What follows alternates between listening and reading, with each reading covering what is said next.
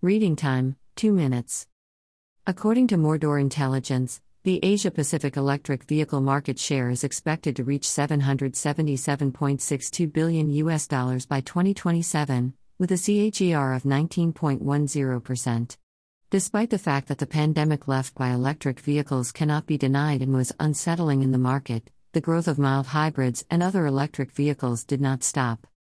Two of the emerging contenders, China and South Korea, are witnessing a significant uplift in the growing market for electric vehicles.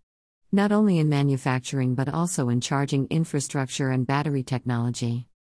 Let's compare the differences in the market structure, government support, and competitive landscape in China and South Korea. Market structure China is the dominant country in the EV market in the world, with strong demand for EVs due to favorable government policies and incentives and the presence of several domestic and international manufacturers.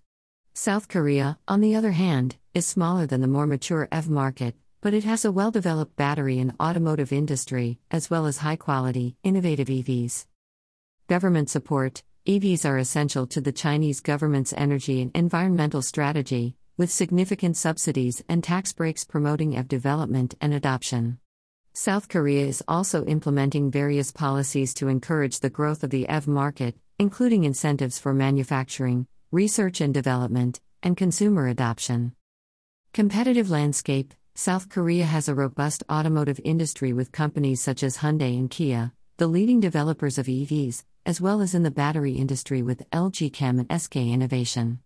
However, China is home to various domestic and international manufacturers, such as BYD and Tesla, involved in EV development and charging infrastructure.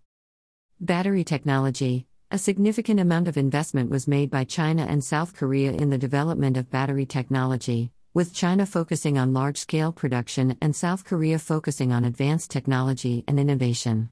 CATL and BYD are two of the world's largest Chinese manufacturers of lithium ion batteries. In South Korea, LG Chem and SK Innovation are some of the leading technology companies with high quality products. When the two markets are compared, consumer demand for EVs is higher in China and growing faster than in South Korea. However, concerning charging infrastructure, government policies, and other domestic and international support, both countries are well equipped. The market size is smaller in South Korea, whereas China is one of the leading EV markets in the world. Also, China is focused more on large scale production and market growth, whereas South Korea is focused more on advanced technology and innovation. The difference highlights the broader economic and industrial priorities shaping the future direction of the two countries and competitiveness in the EV markets. Source Bloomberg, Statista.